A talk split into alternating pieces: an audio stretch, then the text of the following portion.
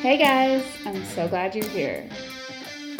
You're listening to the Efficiency Bee podcast, where we focus our time, money, and energy on all the right things to enjoy our bold, balanced, and blessed lives. I'm your host, Melissa Leone.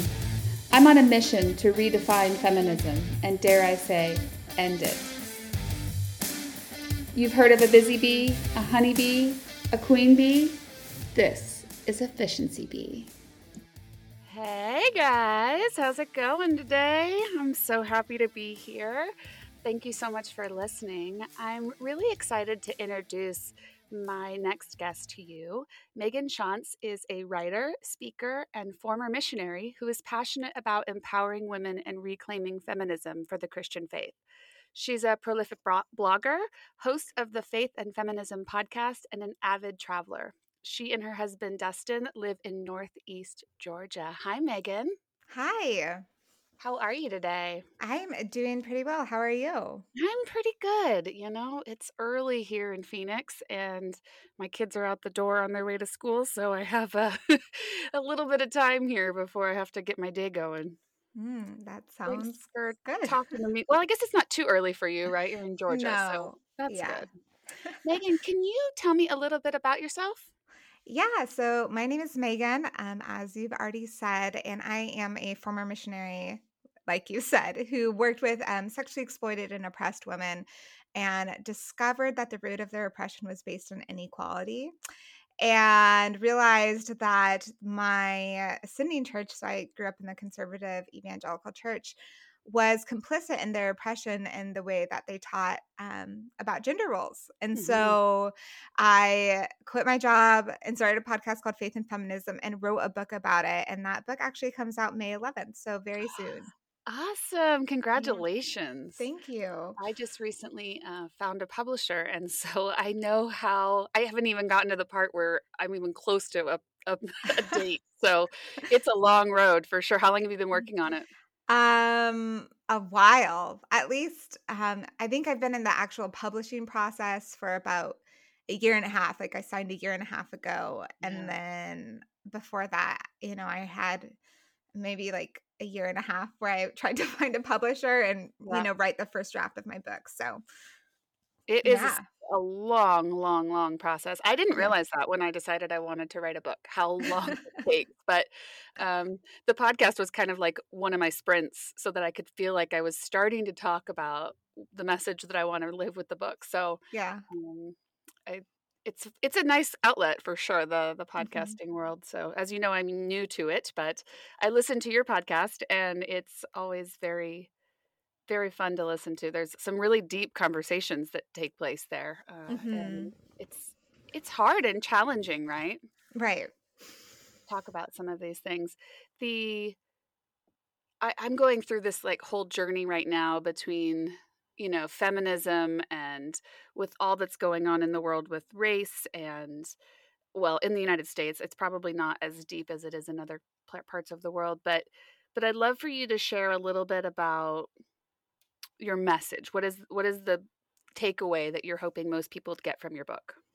Yeah, so I think what I want to do is illustrate um, the idea of systems. I mm-hmm. think a lot of us were raised with an individualist mindset. And so, for example, when we heard about something bad, perhaps um, a story of sexual assault or sexual abuse in the church, we always thought, oh, that's just that one guy's individual sin he he screwed up um, but what i want people to see is that there's systems and teachings and theology that all contribute to this idea um, that actually cause violence towards women. And so I grew up in a context where I was told to be submissive and silent and quiet and and to basically defer to the men in my life. And um, it's not wrong with me, but I didn't have I guess the the exposure to any other teachings and so i went along with it until i i heard the same story again and again while on the field with um women who had been, you know, survivors of female genital mutilation or rape mm. or who had endured domestic violence. And what I heard again and again is these gender roles of, of, of patriarchy, essentially, that men are supposed to be in charge and women are supposed to be submissive. And it was actually um, when I was working in the Philippines, I was working with a, a woman. Um, well, I was partnering with a ministry that would take uh, or give women who were sex trafficked or in the sex trade the opportunity to get to college and and um, have that all paid for so they had more options uh, and could pursue you know things that they were passionate about. And while i was there there was a man who um, wanted to talk to us and was talking about the reason that he came to the Philippines to buy these um, sex trafficked women was because um, they, you know, were he in his words were raised right and raised to respect men the way they um, deserved to be oh respected. Gosh. And this was actually a common refrain I had like experienced from men that I had talked to, not not so clearly stated, but the same kind of idea like I deserve respect, I'm entitled to respect. And because I'm not getting that or feeling like I'm getting that in the United States or wherever, I'm going to go buy that respect that I feel that I deserve. Wow. Um, and so that was the moment for me that I realized, oh my goodness, like this is just like the teachings I had grown up with in the church about this idea of just respect men, they deserve respect. In fact, if you look at prominent evangelical authors who who write about marriage, um that you know for example the book love and respect by emerson eggerichs um that whole book is about respecting men and giving and it even says to give respect to men regardless of their behavior. And so um what that really like it just really came full circle to me to realize that the systems that i um, was part of and complicit in was driving the same kind of you know ideology that was sending men to buy trafficked women mm-hmm. and i realized my complicity and i realized the church's complicity and quit my job and like i said tried to fight for women's rights within the church and fight for feminism within the church and found that um, that really upset a lot of people, um, unfortunately.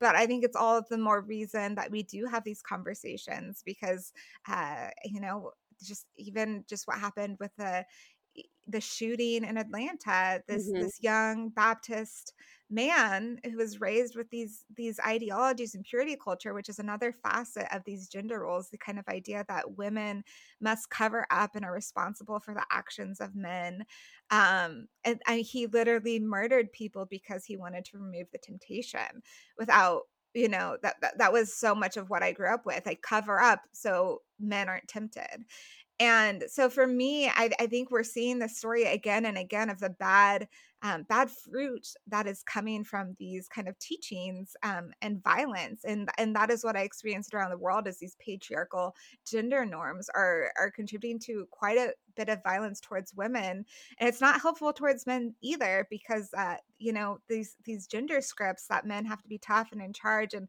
can't experience emotion um, and if they do experience emotion it has to be anger um, and they need to be in you know in control and dominant all the time. This is leading them i think to more violence because they don't have healthy ways to process their emotions and and grief and rage and so um i think there's i think there's definitely a tie and i think that's why we're seeing that most of the violence in the world is perpetuated by men and i don't say that as a as a man hater this is just statistically what's happening and i think it has a lot to do with the gender roles uh, that we have.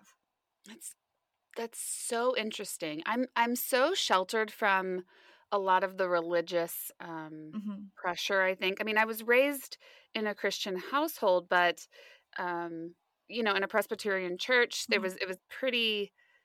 Uh, maybe I just didn't absorb it. I don't know. I I never felt the, you know, gender roles um, put in mm-hmm. front of me, but I was also raised by a mother who was a police officer in the 70s. She was the first female police officer in Tucson, Arizona.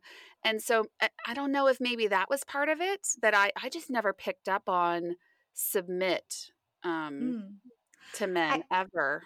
I think I mean there's def- obviously different denominations of the church, and so I don't Mhm. know what part of the Presbyterian church you are, but I actually remember going to a Presbyterian church in college where they did have women preaching and teaching and leading, um, but that was not my context growing up. I went to a non-denominational church, so it could be that both of us experienced a Presbyterian church. There's different. Um, denominations of that that could have been more egalitarian so when i'm having these statements i'm of course there's there's strains um of i think what is called egalitarianism which Mhm. is the idea that men and women are equal and and can function in whatever role they choose um that is present in some churches but by and large it, it's it wasn't present in my upbringing and it wasn't really that present um in in a lot of the churches that i went to growing up um aside maybe from that presbyterian church that i Yeah. went to I mean, I um live in an area with a lot of uh, Mormon influence, and I know for Mhm. sure that that is a, a big part of the Mormon religion is women Yeah. stay home and, and take. And mhm, you know, it's funny when you look at the. It's not funny. It's interesting. I think when Mhm. you look at the history of it, most of it was likely started with good intention, and it just Mhm. got out of control. And and then it you wonder like how did it evolve to this level of oppression of women right? I just it, it blows my mind honestly like your story about the man in the philippines just mhm. wow I um I there's actually a really good book about this. It's called The Making of Biblical Womanhood by Beth Mhm. Allison Barr, which talks about these gender role theologies and how they kind of got cemented and rooted in the church. Um, but it actually started after the Reformation, so pre-Reformation. The idea was, you know, that you had to go to a priest to have a relationship with God. After the Reformation, um, it turned out to be like kind of the men were the head of the household and so they were like kind of the bridge to get to god and so that's the historical influence and of course it's you know there's denominations and whatnot that that vary from that but when we saw a move a push for fe- feminism um, around you know in the 70s we had a, a strong response back from that feminism uh, particularly in the church so for example um, the equal rights amendment i don't know if you're familiar Yeah. with that Mhm. um, but it was an amendment that was first introduced in 1923 by Alice Paul. And she, uh, you know, it didn't like was trying to get it passed. Um, and it, the amendment basically says, not, not that I can remember it off the top of my head, but it's actually just a sentence saying that you can't have discrimination based on sex in the United States, and that your rights should not be infringed based on sex. And um, that that really got a huge push in the 1970s and almost passed. In fact, um, the way it was needed to be ratified was two thirds of all states, and they had all the states they needed until a woman from the church, her name was Phyllis Schlafly, um, who said that women belonged in the home and that this was unnecessary and would give women too much, I guess, power and um, really push back against it and was actually able to have several states, be, with the movement she started, uh, rescind. Uh, their their ratification and the equal rights amendment didn't end up getting passed um, and so it's been you know 1970 so it's like 50 yeah about 50 years later um, virginia was actually uh, I think the 38th state, it was two thirds. It was the two third majority. Uh, Virginia passed it uh, this past year, um, but we're still trying to get this passed because now it's like, well, it's been too long. There's arguments that it's been too long. Um, but a lot of people are still trying to get it passed because we are not protected uh, fully as women in our constitution um, which is I think shocking to a lot of people. And we do have like some clauses that specifically RBG did that was helpful, but it's actually not fully covering. And for issues like domestic violence, a lot of times because of our constitution women really struggle to get justice in those areas. Um, and so all of that to say uh, the church um, has has sadly or at least members of the church have sadly been part of preventing women from getting uh, the rights that they deserve. And mm-hmm. so um, it, it's it's not every church but it is quite a few. And if, if we're looking at um, you know I guess the, where the support is given, the fact like when I started talking about women's rights, I was kind of pushed to the margins of my faith community uh, yeah. because feminism was like a bad word. And so mm-hmm. um, anyways, all of that to say, the church has been complicit in a lot of these things, and a lot of it is historical movements and counter movements. Um, but I'm really hoping that we're in the movement again right now where we do again fight for the rights of women. Oh, I completely agree. You'll you'll recall from the intro, I say I want to redefine and maybe end feminism, and it's it's exactly to your point about feminism has become a bad word, and I think mm-hmm. feminists are often seen as man haters. Mm-hmm. Um, I'm not a man hater. I'm raising a man, right? I have a mm-hmm. six year old son. I have two daughters, and it, that phrase is really coming from I want men to be part of the conversation, mm-hmm. not part of who we're uh, battling. I want mm-hmm. it to be together and and coming up with I, I mean the feminist movement is absolutely what has in, enabled me to be who I am today. Mm-hmm. My my book is about my my grandmother um, in 1925, you know, watching her mom get the right to vote. My mother being a 10 year old in 1960s watching the civil rights act movement take place um, me in the 1990s with you know anita hill and monica lewinsky sex stories and scandals that were coming up and now my 10 year old daughter who sees kamala harris in the in the as the vice president of the united states and and the how each generation builds on the next right mm-hmm. and how we look at it today and say okay, we have a, a woman in, as the vice president. What is my what is my granddaughter going to see when she's 10 years old and what is that going to look like for my son's daughter and or son and and how does the next step go and i think the work that you're doing is so critical in that space because the religious you know when i when i got like my book stuff all written out and you you know you do your avatar and you figure out who you're writing to and what are your mm-hmm. challenges I have two challenges in my space, and one is religion, and one is mom guilt. And like both of those are so powerful, so powerful. And um, the religious element of it for me has never been a hindrance, but I know for so many it you feel like you can't move, right? When when you're mm-hmm. told something your entire life, it's part of your culture. Right. Right. And then of course women who kind of step out of that are are shamed and yeah. uh, told, you know, that they are you know, in some cases, in extreme cases, that they're going to hell, which is yeah. what I what I've I've been told that.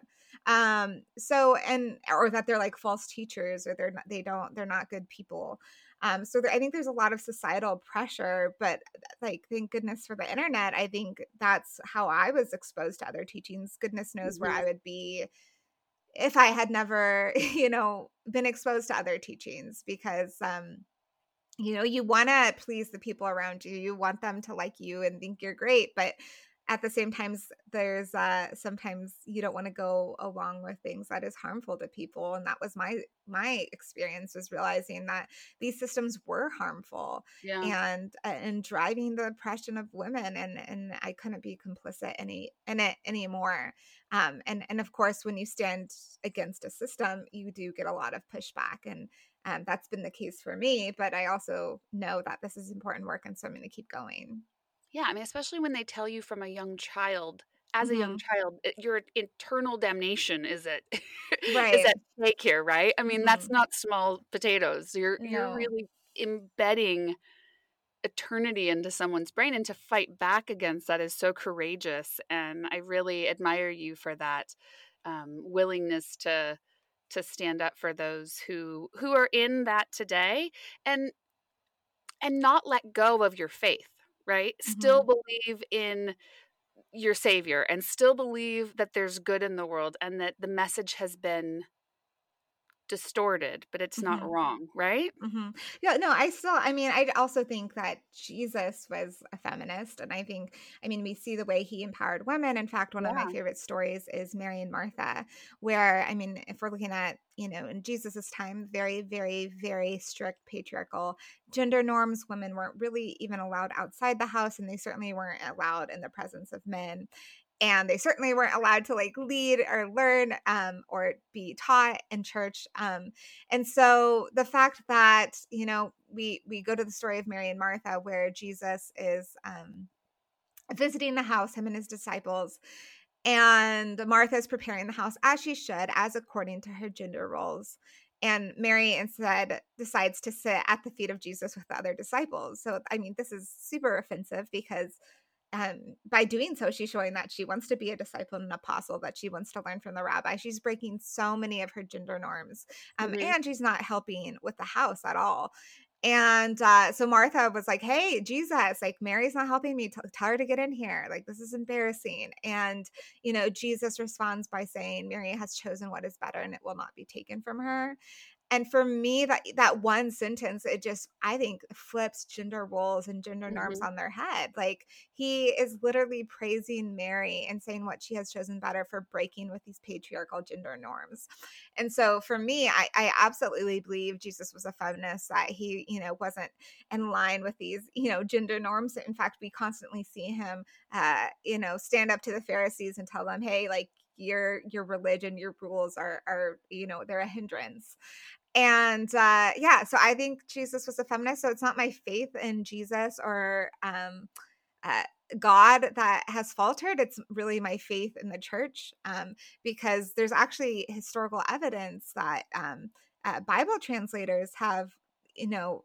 written women out of the Bible. For example, there's an uh, apostle named Junia, and they call they some translator changed her name to Junius, which is a male name, to to kind of like further the vision that women can't be apostles or disciples. Mm. Um, so this is actually historical that um, there's there's evidence that you know the, the the biblical text has been changed by certain translators not necessarily in every um, translation there's a lot of translations out right. there but um the idea that like no i don't you know i'm gonna even change the bible to fit my um my idea that women can't lead or preach or are less than than me. And so uh yeah i i i don't have like i said i don't have a lack of faith in god. I have a lack of faith in and the structures uh, of, of church that have been used to oppress and subjugate women. Yeah yeah i, I completely agree. I i recently um, was given a, a binder from my mom that had a bunch of pictures and um, information of my family, you know, going back to my great grand, well, past my great grandfather, he had a family tree going back to the 1740s. And he has a lot of writing in there and he talks about the Puritan men. And so of course I immediately like Google it. What is it, what does this mean? It's never really been in my in my frame of reference before. And one of the things that I learned is that they believed Satan would come and live in the weakest members of society being women and children and that the men were hardworking and that's what brought them closer to God and the you know the harder that they worked the closer they were to God but the women who fought back or the children who fought back or didn't fall in line were um, Satan was living in them or they were they were listening to Satan and they had to be killed because Satan was had already taken them over and I just thought wow, you know, the women back then trying to stand up, or the mm-hmm. children who hadn't um, been brainwashed enough quite yet, were being murdered because Satan was in them. It just blows mm-hmm. my mind that mm-hmm. that this was part of the the norm of the world back then, and it, it probably still today. And maybe I'm maybe I'm sheltered to it, and I just never noticed. I don't know if it's the part of the country that you grow up in. I mean, I've I grew up on the West Coast my whole life. Um, do you think it's different on different sides of the country? I mean, I think it is, but I, I grew up in Colorado, so okay. um, yeah. I, I, I was still exposed to that teaching, but I do think it's more prominent, specifically in the South, when you're talking about the Southern Baptist Convention. So a lot of mm-hmm. uh, Southern Baptist churches, uh, in fact, uh, it was in the early '90s that they, you know, kind of wrote rules and laws that women couldn't teach or preach or lead, um, even if they had been before. And also, they like wrote these kind of like family codes about wives having to submit to their husband and so i do think it's like um i think it's probably more prevalent here in the south i actually live in the south now mm-hmm. but i i i think it was everywhere um yeah. i was definitely in colorado where i grew up so interesting do you have you come across any evidence in your research um, on the on the way it's it's different for people of color or women of color in particular versus um, white women? Well, so I know obviously there's so if, if, we're talking about, for example, the Southern Baptist Convention, not only were they super patriarchal, but they were super racist. And so, mm-hmm. um, in fact, the reason the SBC kind of branched out they did the way they did it was um, around the time of slavery and it was so they could use the bible to defend slavery that's why that's kind of mm. where they mm. got started i interviewed um, a man about this his name is uh, Robert P. Long, and he wrote the book White Too Long. And he mm-hmm. talks about kind of the roots of uh, the Southern Baptist Convention and how it's actually rooted in, in slavery and defending slavery. So maybe we shouldn't be surprised that they're also against women. Um, I, you know, I came from a white um, context, a white evangelical church, so I don't know uh, what it would be like to grow up as um, a woman of color, but I have, mm-hmm. you know, I have talked um, to different people and i think it also depends on the strands that you're in and i think there are so there are definitely places where these patriarchal teachings are present um, in the black church but i also think there's places where women are a lot more liberated um, and so again i think it's probably due to the denomination and of course this is what i've heard from from women of color specifically black women not mm-hmm. necessarily mm-hmm. you know my own experience yeah i'm doing some research for my book right now on being a working mom, I've got three kids, I've got a big career, you know, I do all these other things on the side. And what got me to where I am today. And one of the things that I recently uncovered was how affirmative action um, has really only benefited white women mm-hmm. and not a lot of other minority groups or women of color. And it, it didn't occur to me, but but it's it's eye opening really to to understand how different groups have um, you know, moved forward based on things that have been set up, like women's suffrage. Really, only white women were helped, were mm-hmm. were given the right to vote. Right. The like I said, the affirmative action. There's a lot more white women in the boardroom now than men of color, even. Right. And it's just it's it's interesting to me how we still have these pretty deep underlining um, issues in our society, even though from from a, a broad brush look, we're equal, but we're not. There's still so many things we need to fight mm-hmm. for.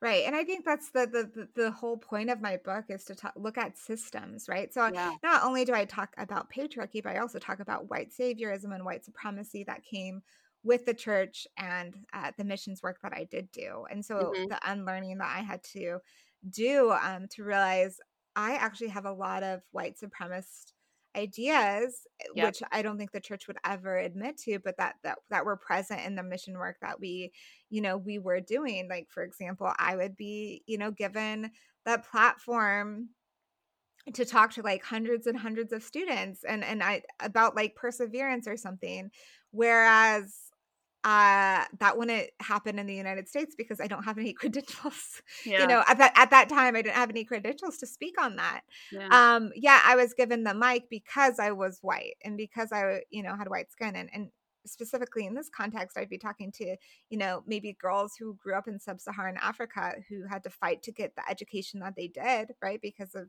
of these gender roles, and um like they could probably teach me a lot more about perseverance than i could teach them. And so this kind of this idea of of of white supremacy even coming with it like we have what's good for you and we're not going to listen to you and we're going to tell you how to live your life without trying to understand their culture or um, even to take the time to listen and learn, which was a big, huge lesson that I had to learn that I write um, I talk about in my book is is kind of unlearning this white saviorism and learning to listen and looking at my complicity in harmful systems instead of thinking I'm the savior to fix the systems that you know my people built right like why yep. a lot of these systems were like b- built by um, white men and and white yeah. you know christian wealthy men and that i mean that is the context i come from like um you know if we look at my family line my my family or at least on my father's side like white wealthy uh you know christian mm-hmm. um and and we have to like look at the systems that they built like sometimes people say well america is broken but i also hear anti-racist um educators like no america is working the way it was designed to work. And so that's why we really do need to confront systems. And so we could go way deeper into that, like about like here in the United States, we had like redlining. So the idea that um black people were not given uh you know they couldn't get mortgages like banks would not finance them and so they weren't right. be able to get houses and houses is the biggest predictor of wealth and whether or not you're going to be able to pass on that wealth um, and then you talk about you know even our our education system like okay so they can't own houses and houses like schools are funded by wealthy taxes you know household taxes um, in the area and so then those those those schools in the poorer areas would not get the funding that they needed and we could like go on and on and on about how the system um, is designed to keep black people or people of color down um, and and and elevate uh, white people so yep. kind of like exploiting them and so there is so much to learn um, there and i do talk about uh, of course as much as i've learned um, and I still am learning and have a lot to learn about how uh, the system has been designed for white men and and and unfortunately white women have have used that proximity to power uh, for their own benefit. Um, yep. And so, like again, you mentioned briefly the the women's suffrage movement. I mean, in 19, uh, you know, when we were fighting to for, to get the right to vote, when white women were and black women, like they were also trying to get the right to vote because that mattered to them.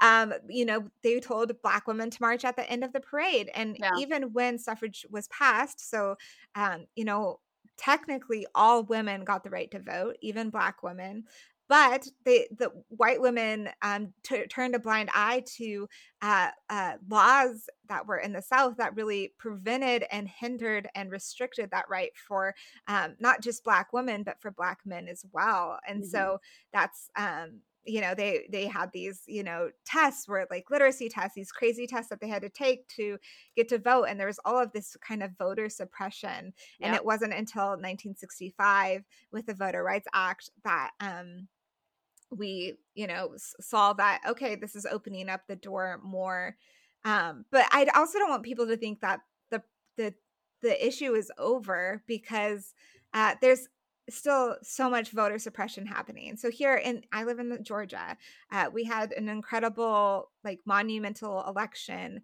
um, where so much of the black vote showed up um, particularly in the 2020 election. And then um, in the subsequent, well, during that election, there was also, we were voting for two senators.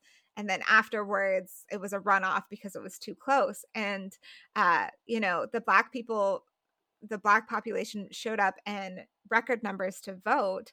And we're seeing this response now where Georgia legislation is pushing against that. And they just passed a law where it is now illegal to give food or water to people waiting in line and it's shown and proven that here in georgia that the areas that have the longest lines um, like hours and hours are areas that are predominantly people of color so this is mm. how voter suppression is happening that those areas have less voting machines less voter like less workers all of this stuff so that they have to wait longer in line to cast their vote and now they're taking away like what little help they have and so voter suppression is still very present today um, and it's happening today so it the you know the voting rights act was so important and especially removing those literacy um, uh, tests but here in georgia there's still quite a bit of suppression happening. Man and it's so opaque. Like you can't even look at it and say, "Oh, that intent was to suppress the black population's vote," but it was. I mean, mm-hmm. y- you know that it was, but it doesn't explicitly say it, right? And it's right. so frustrating to fight against. And I I hope more women take on your message and and fight back because if if we don't now our children will not benefit from it. And the work that we do today is absolutely going to impact the next generation. You know, we might not get to see it, but it mm-hmm. does mean something.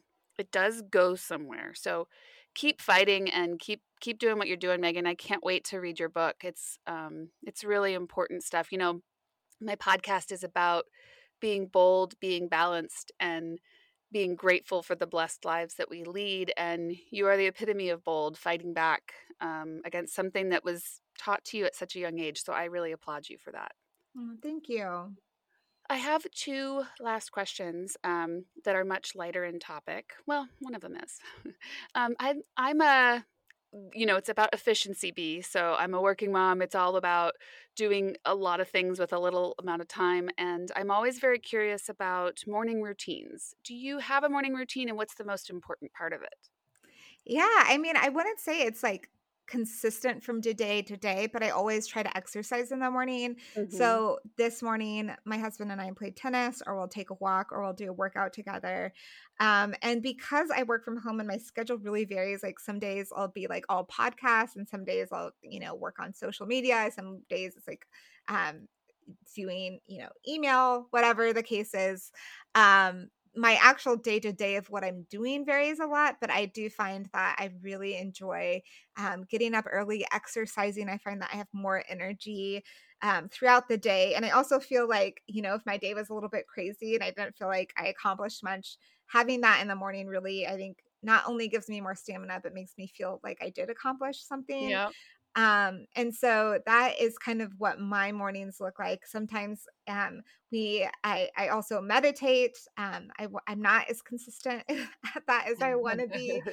Um, but, and then I also have these rhythms in place where um, one either once a week or definitely once a month i reflect i think that's a really important part for me i mean it's not part of my morning routine per se but i think reflecting um, on the past month, processing the last month, and and realizing where I want to go to move forward um, is really helpful for me to just kind of yeah. review and observe and to move forward.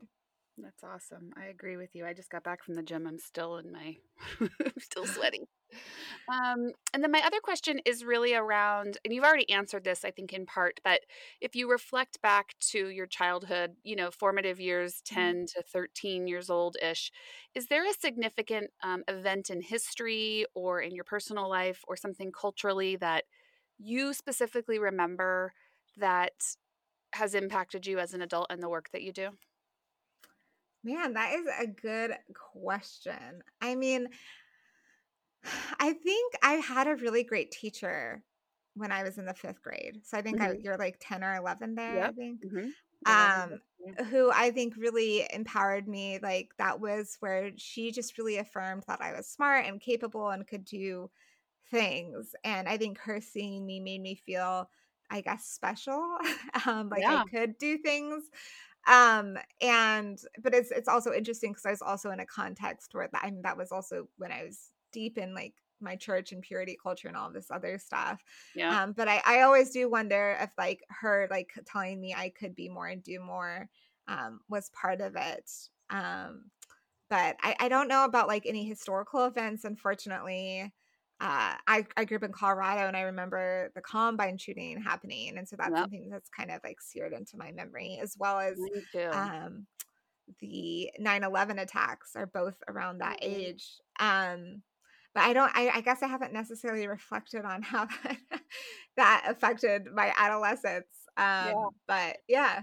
That's awesome. Thank you. Well, yeah. Meghan, I, I really appreciate you coming on today. Um, I hope everyone will will go over and listen to your Faith and Feminism podcast, and I will be in line to order your book for sure. Oh, um that thank you. Yes, everyone, please go out and order that book. It would mean the world to me. Um, as uh, Melissa has shared, I think yeah. getting a book deal is is hard, but more than hard. harder than getting a book deal is actually writing the book. Which I'm sorry, you're you're soon to find that out. It's very yeah. vulnerable and uh, excavating of yourself, and so um, it would just mean the world to me if if you yeah went out and got it. Pre-order link that we can put in the notes. Yeah, I do have a pre-order okay. link. Um, I don't. When is this going live? Uh, probably later this week. Okay. Yep. So yeah, it's it goes. You can actually join the launch team if you're interested. That is open okay. until the rest of the week.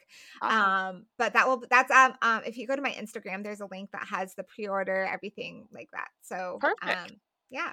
Awesome. Well, thank you so much, Meghan. I really appreciate talking to you. Yeah, thank you. Well, guys, that wraps it up. Thank you so much for listening. Keep spreading that EB love, and remember to find me on Facebook at Efficiency Bee. Until we meet again, be bold, be balanced, and stay blessed. See ya.